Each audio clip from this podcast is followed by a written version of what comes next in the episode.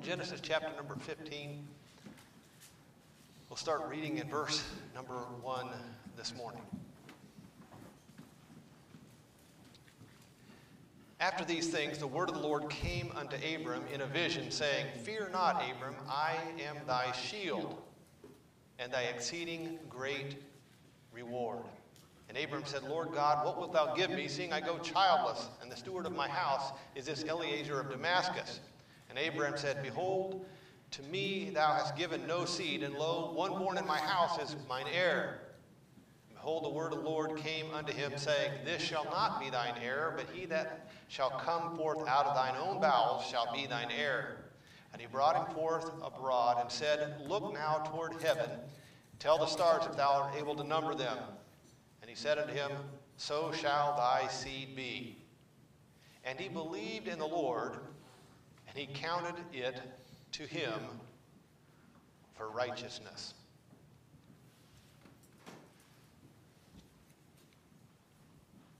Have you ever gotten a reward? While I was preparing this message, I was sitting there in my office at home, rehashing my history, trying to think of the rewards that I have gotten. When I was in the seventh and eighth grade, I found a checkbook alongside the road. We wrote a bunch of checks out of it, not thinking about that. Uh, but then mom called the guy, and he came, and since we could account for all the checks that we'd made out to ourselves for a million dollars and all that, he gave me five bucks for that checkbook, and I was really pretty excited about that. When I was a junior and senior in high school, I had written a computer program for a competition. And this computer program took me hours, hundreds of hours actually. I had written one for the year before, there was a local competition for all the high schools. I'd written one the year before. It was a game that I'd written the year before that looked really cool but didn't actually even work. But when I got there, I got to present it and so forth. So this next year, I wrote a game, a, it was a math program that helped teachers teach math. And the program, if you know anything from that, those time, that time period, programs that are really short shelf life. I mean, if, a, if you used a program for six months, things were changing so rapidly that if you used a program for six months, that was a long time. This, this program was so worked so well, and I had developed in my own mind a way that changed the computer programming at school. It was so well. The teacher was still using it like five or six years later. He was still using it with the students. Anyway, I submitted this thing to the competition, and I got a letter back from them, an honorable mention. What that means in layman terms is don't call us, we'll call you. oh, my teacher, computer teacher, razzed me forever on that. He always called me honorable mention from that point on. that was the reward I got for my hundreds of hours. Is don't call me, we got an honorable mention. Rewards all vary. When we were roofing, it was not unusual uh, for a homeowner after we'd worked on their job and done a nice job to maybe give us an extra couple hundred bucks as a bonus. That was a nice reward. I roofed a house for free for a relative one time and didn't even get a thank you. That was my reward. rewards come in all shapes and sizes and for all kinds of reasons. All of us here have gotten rewards. But this passage talks of, in verse number one, an exceeding great reward. Exceeding great reward. Boy, doesn't that fire off the imagination. If someone said to you, I'm going to give you an exceeding great reward. What would you be thinking on that? Title of this morning's message is Your Exceeding Great Reward. Let's pray. Father, we bless your name. It is our privilege to be here. It's our privilege to have a copy of your word. It is our privilege to have the Holy Spirit to teach it. And we ask that you, since you've made us such privileged people, that you would give us one more privilege by working in our hearts, meeting us where we're at, and moving us forward. Father, you know how slow we are to respond. You know how thick headed we are. You know the slowness of our ears and the slowness of our tongue.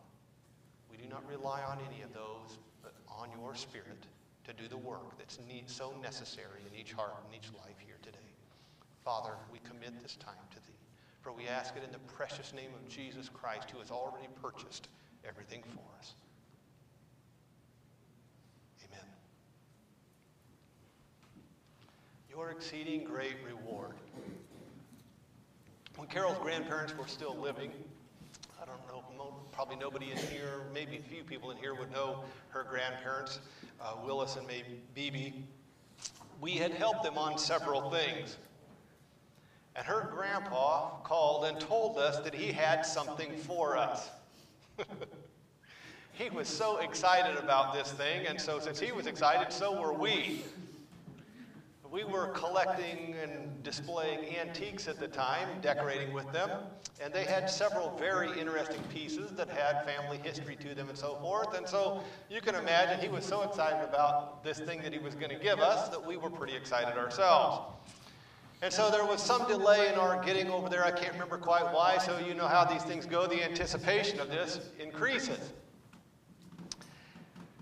So we finally got over there on when we were able to, and he gave us this reward.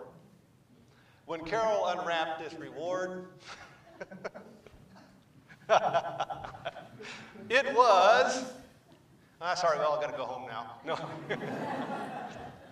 when she unwrapped this reward, it was a picture that she had painted when she was in high school of a polar bear that she had given to him. We got it back. Do you know how hard it is to smile when your heart is breaking? By the way, if anybody here is decorating with polar bears, I got a picture to sell you. we still have this thing.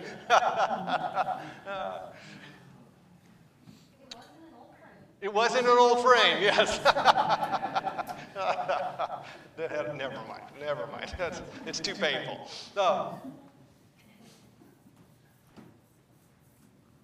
before we get started and get all excited, we'd better just figure out what is this exceeding great reward? Because sometimes you know it just isn't worth the effort here. It's not worth the anticipation. So here's our first question this morning. What is this exceeding great reward? Until we know exactly what it is it's pretty hard to get excited about it. It may be that you would be much better off spending your time doing something else as opposed to this because the rewards are not always what they're cracked up to be. So, what is this exceeding great reward? In our day, I, I suppose it's always been this way, there's a whole group of religionists who would have you define this reward as health and wealth. It's not very difficult to find these people. Basically, turn on your television at any time, day or night, to a religious station, and there will be somebody there telling you how you can get rich quick by following God.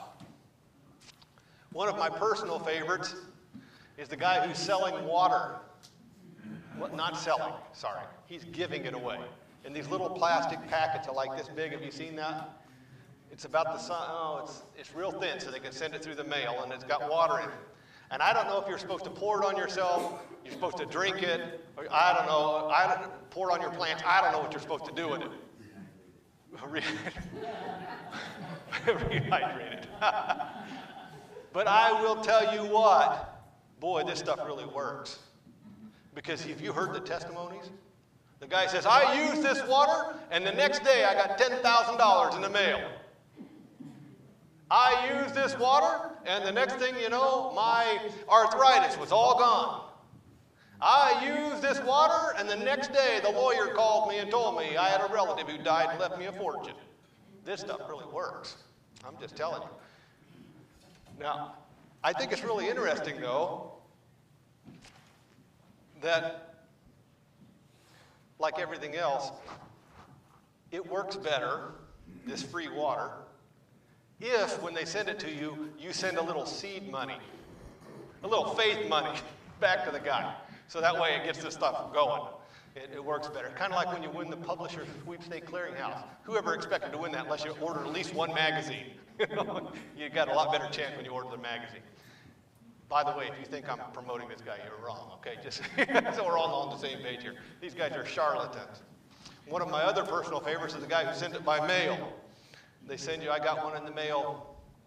This envelope's really strange. And it had this folded piece of paper in there. You're supposed to unfold this thing and you're supposed to kneel on it and pray. And when you do that, on this little folded piece of, it's a prayer rug made out of paper.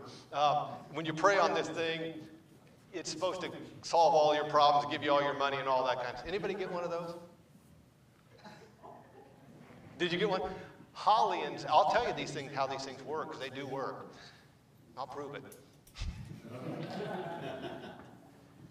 Zach and Holly, they're not here this morning, are they? Zach and Holly got one.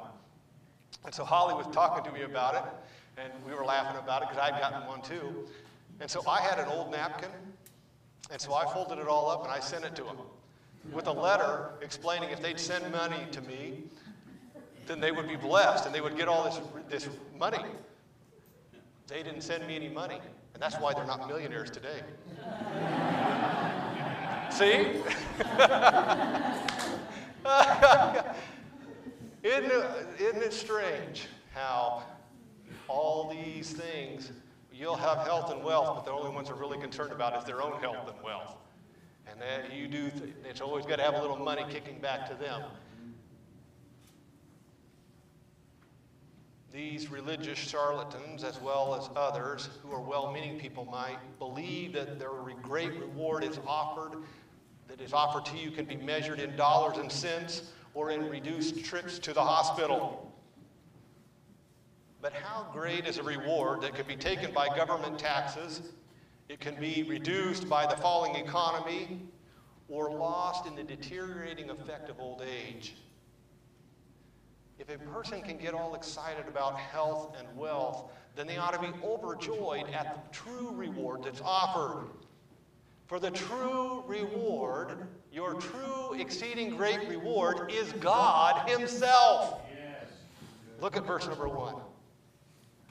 After these things, the word of the Lord came unto Abram in a vision, saying, Fear not, Abram, I am thy shield and thy exceeding great reward. Why would anybody settle for a few dollars when you can have the one who created the universe? Why would you trade God Himself for an answer to your current health problem? Why would you hope for things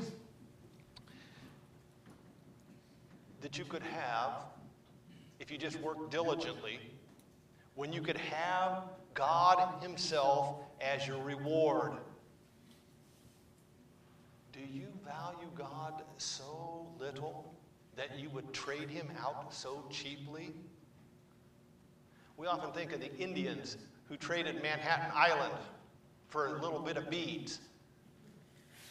Are we not much more foolish when we will trade God Himself for a few worthless coins? The reward, my friend, is not health and wealth. The reward is God Himself. He says, I am your exceeding great reward. Now, I dare you to try to sit down and think of any reward that would surpass that. What can you think of that would be a better reward for you than God Himself? He is the only real definition of an exceeding great reward. So, question number one what is the reward? The reward is God Himself. My friend, that reward is worth pursuing. That is, you can't get a better reward than that. This brings us to our second question What did Abraham do to get this reward? What did Abraham do to get this reward? No, if I worked that hard on that computer program so that I could get a honorable mention certificate, and if I sweat in the hot sun for several days to get a $100 bonus, I must have to do something stupendous if I am going to get a reward like God Himself, right? If I got to do all this, I work so hard to get these little things, to get something big, I must really have to do something to get this reward. That's what our thinking goes. So, what did Abraham do? Maybe this is outside of my reach. You find Abraham to be a very interesting figure in the scriptures. He is very well known and he's very well loved by almost everybody. But ask yourself, what exactly did Abraham do? Now we have Noah, who built the ark and saved the human race. We have Joseph, who interpreted a dream and saved Egypt from starvation and his also his whole family. We have Moses, who led the children of Israel out of Egypt and oversaw their wilderness wanderings for 40 years. We have Joshua, who led the children of Israel into Canaan, the promised land. We have Gideon, who fought the Midianites with 300 men. We have David, who fought Goliath and ruled Israel. We have all these Old Testament characters who did all these amazing things. What did Abraham do? Where are his deeds? Where are his accomplishments that are on a national level? What did Abraham accomplish that would earn him such a great reward? He is a well loved, respected Bible character. But you do not find any of the amazing deeds in his life like you have in most of the well known Old Testament characters. Do you want to know what Abraham did? Well, it's told to us in verse number six. And he believed in the Lord, and he counted it to him for righteousness. This is the amazing feat that Abraham did. He believed God. Do you know that this same phrase is actually repeated three times in the New Testament? Paul mentions it twice, once in Romans and once in Galatians. James also repeats it. Abraham believed God. Do you know in, the, in Hebrews 11, which is a recapping of all the Old Testament saints, all the other characters basically get one verse. Do you know how many verses Abraham gets? 12. He gets 12 while Noah gets one. Some of them only get a half a verse. And what amazing thing did Abraham do? He believed God. You say, wow, that's interesting. Abraham believed God. Now, let's be perfectly clear here. There is a world of difference between believing that God exists and believing what God says. Get this difference in your mind. There's a world of difference believing that God exists and believing what God says.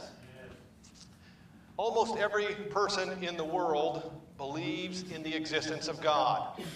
They may be worshiping a false idol or some other kind of thing, but they actually believe there's a God. He may not be the right one, they may be believing in something false, but they know inside that there is a God. Even people who claim to be atheists, almost all of them actually believe in God.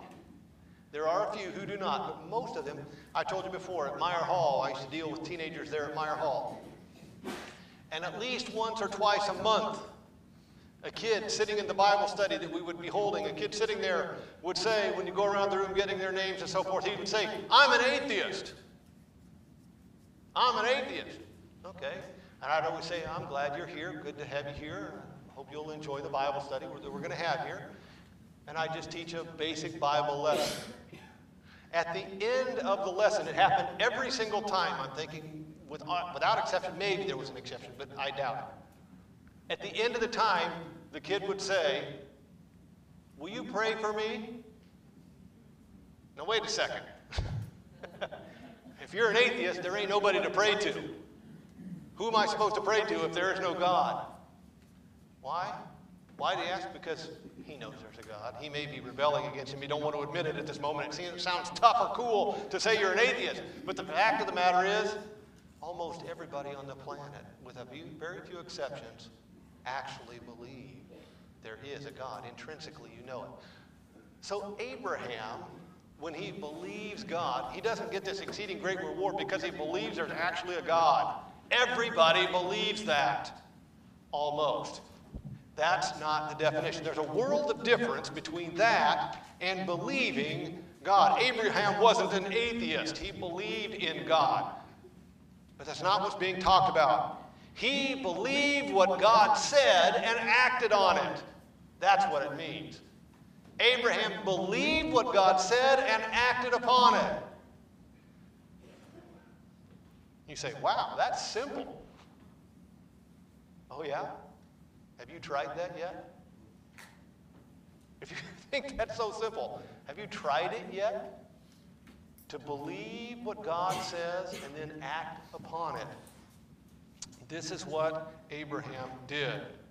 It's much more difficult than one might expect. So let's look at some of Abraham, the things that Abraham believed. Abraham believed God for his plans.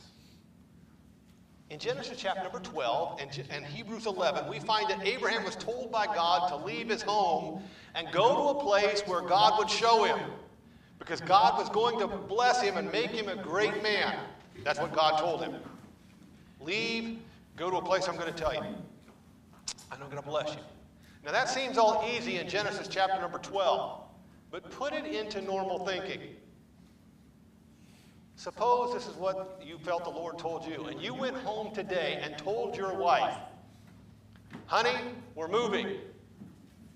And she said, Oh, where? And you said, I don't know. And you said, She said, Where are we going to? How long are we going to be gone? We're never coming back to this place. Okay, you don't know where we're going and we're never coming back. Why are we going? Because God told us to. You see some difficulties here? Do you see some real conversations taking place? Now imagine packing up all of your stuff in a U-Haul truck and heading for Mexico. For real.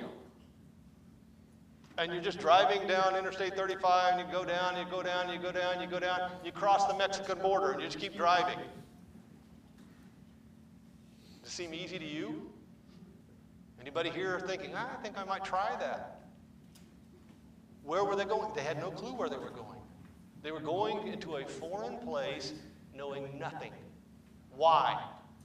Because God said it and he believed it. God said, That's what's going to happen to you. When you go, I'm going to bless you. I'm going to make a great nation of you. So go. And Abraham said, Okay. And he packed up everything, put it in your world. Turn in your two week notice. Get all your junk packed up and head out. This is a lot more difficult than it might first seem when you put it into practice. He believed what God said and he made decisions based on it.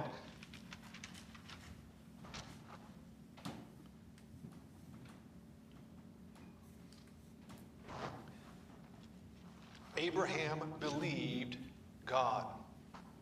It sounds so simple when you read it in Genesis 12. But it's a lot harder than what you think. You know, in fact, I was thinking sitting in my office this morning. It may very well be that there's somebody sitting in this room, maybe multiple people sitting in this room, who you know without a shadow of a doubt that God is asking you to do something. It may be going to the mission field. It may be being part of a ministry that's outside of your comfort zone. I don't know what it is, but you know that's what he's asking you to do. And you're sitting there saying, sorry, I just, I just can't see that. I just can't see how this would turn out. And you are refusing on this deal to believe God. Abraham believed God. This is what he was told to do. And this is what the results was going to be. And he said, All right, that's what I'm going to do. He believed God for his plans. We also find that Abraham believed God for his finances. God told him, Abraham, that he would bless him. You know, when Abraham and Lot got too big to stay together, they had moved out together and they got too big they'd been blessed so much that they could no longer dwell together. There was too, too much goods there. There was too many cattle. There was too much. Abraham tells Lot, choose which way to go. You make the choice, Lot. You go that way, I'll go that way. You choose, you make the choice. Take whichever you want. Now you have to understand that in that region, if you've ever been to Israel in that region, you'll find there's some really lush green and some really brown brown. Now, to put this into perspective, say you're in business partners with somebody, you're farming, and your farm gets too large. And so you have to divide your farm with your partner. And you have two choices Iowa or Arizona. And will you say to your partner, choose, I don't care. You want Arizona, take it, or I'll take it. If you don't want Iowa, I'll take Arizona. Would you want a few clauses in this thing? Would you want a little input in this, situ- this situation to make sure that your financial ends are protected? You know what Abraham says? God's already promised to bless me. Don't matter Iowa, Arizona, it don't matter. You make the choice, Lot, I'll take the other because God has already said he's going to bless me. Lot, on the other hand, what does he do? He looks around and says, It's greener in Iowa. That's where to have a farm. Lot looks over and sees Sodom and says, That's where I'm going. That's where the money's at. And in that one decision, destroys his entire family in things that are so devastating that your mind almost can't get it to wrap around such a devastation. And Abraham believed God and prospered, even though Lot had chosen the best way, humanly speaking. Abraham believed God for his finances.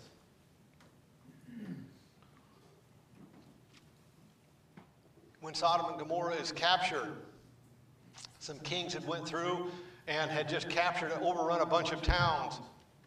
Lot is captured with them in Sodom and Gomorrah. And Abraham goes and rescues Lot.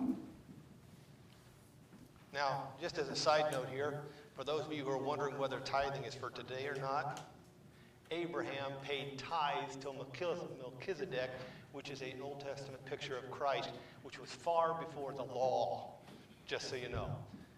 Abraham was paying tithes way before the law was ever in, in, put into place. But the king of Sodom tells Abraham, when Abraham rescues everybody, the king of Sodom tells Abraham, Look, just give us the people. We'll go back to Sodom and Gomorrah, and you can have all the stuff. You realize when an army came through, the reason they defeated a place is to make them slaves and take all the stuff. And so the king says, of Sodom said, Hey, you give me the people, we'll go back to Sodom, you take all the stuff. Now, put this into your world. The reality is, Abraham owned all those people at that moment. They could all be his slaves if he wanted them to. He was the, he was the winner, winner take all. So the, technically, they were all his. So he could have just said, Sorry, you're all going with me, I win. But think about the stuff. Think about today if you could go through Altoona. Every house in Altoona, you could have everything out of it. Think about it. That's what has happened here. Sodom and Gomorrah has been emptied of all their stuff. Think if you could go to Altoona and empty them, every house that had jewelry, every house of all their cash, every house of all their stocks and their bonds, every house of all their vehicles, every house of all their recreational vehicles like boats and ATVs, everything that everybody had in all of Altoona. And you could pile that up. That's what Abraham's dealing with. Can you see the wealth here? try to get your mind to wrap around how many vehicles you would own if you could have all of Altoona. He's got it piled right there. It's his for the taking. You know what Abraham says? I won't even take a shoestring out of that junk. Why? Because God said He's going to bless me. And if I take that junk, everybody will think that's how I got rich. And I would never do that to God. I trust Him to take care of my finances. I don't need that junk.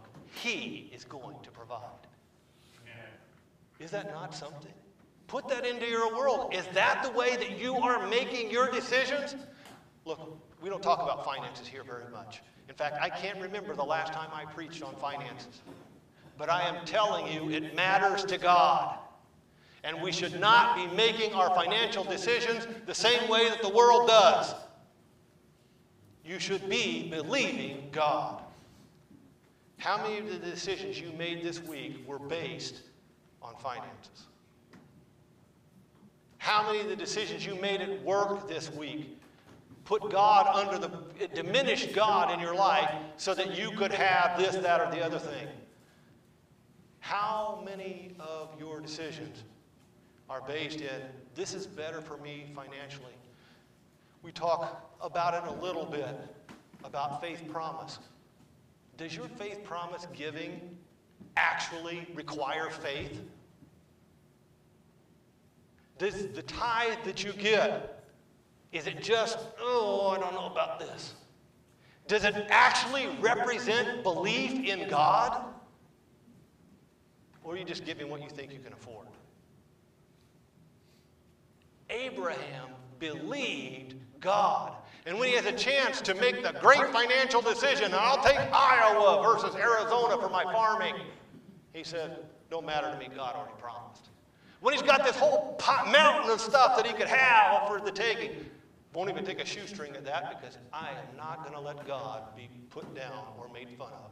I trust him to keep my finances the way they ought to be. He said. That's good enough for me. Abraham believed God. Not just in theory and in talk, but in reality. He made decisions based on what God had said.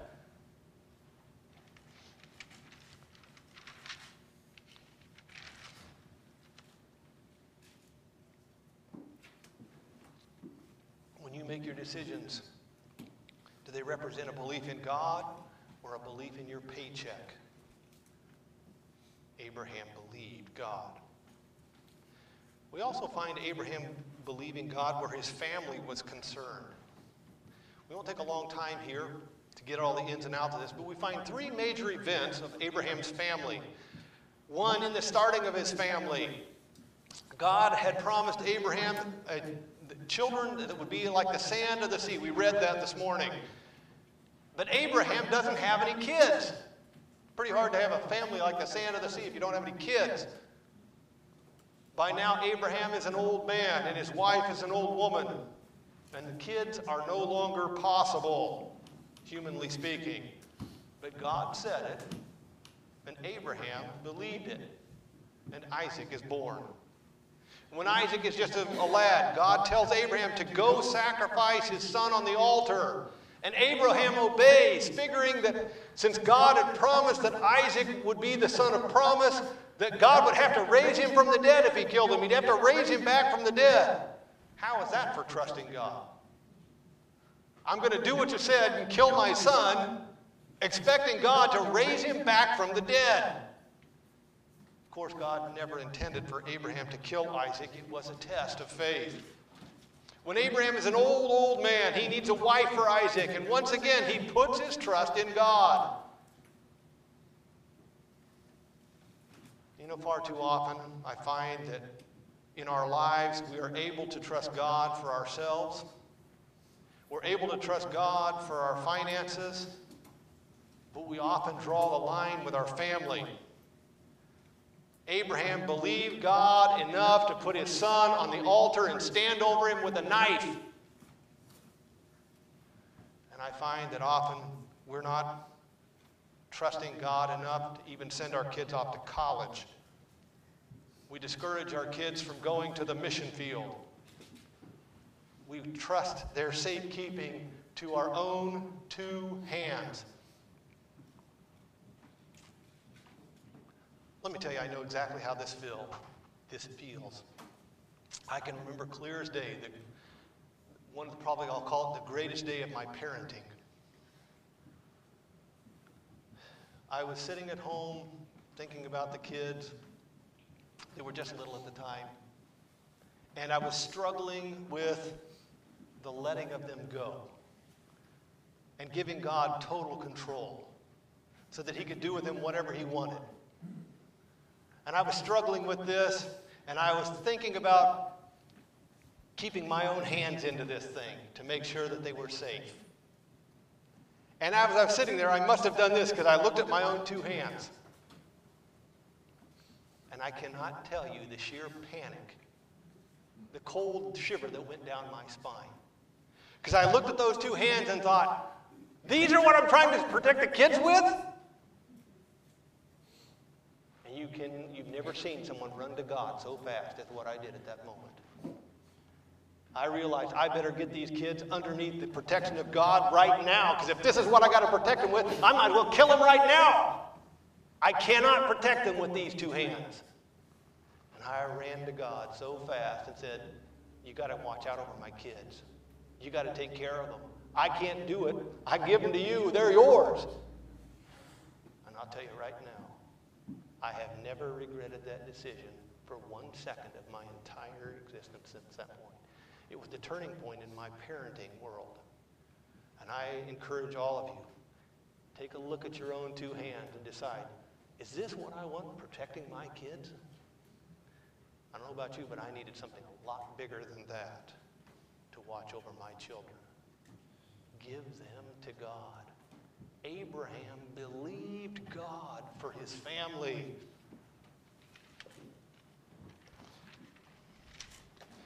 Abraham believed God for his future. You know, Hebrews 11 says something kind of strange. It tells us that Abraham was looking for a city whose builder and maker is God. That's an interesting phrasing. Abraham realized that there is more to this existence than the 70 or 80 years that we live on this planet. He believed that God would do exactly what he had promised Adam. In the garden, when Adam sinned, God had promised that a, he would send a sacrificial lamb. He would deal with the sins of mankind. God himself would pay the sin debt. And he believed it. Abraham believed that God would send someone to do this work, to deal with his sin. Abraham believed God. He's going to deal with my sin issue. That is the way I'm going to go to heaven, is because of what Jesus Christ did. He did not know the name. You know, that's, that's pretty amazing. It would not happen for several thousand years.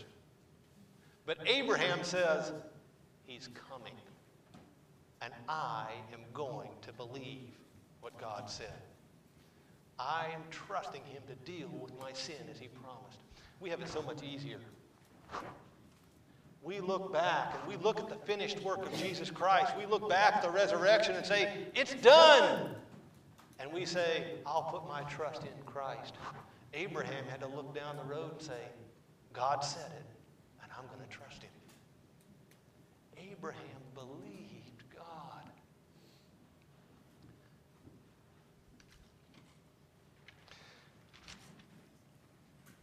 Now, it would not be accurate to say that Abraham always believed.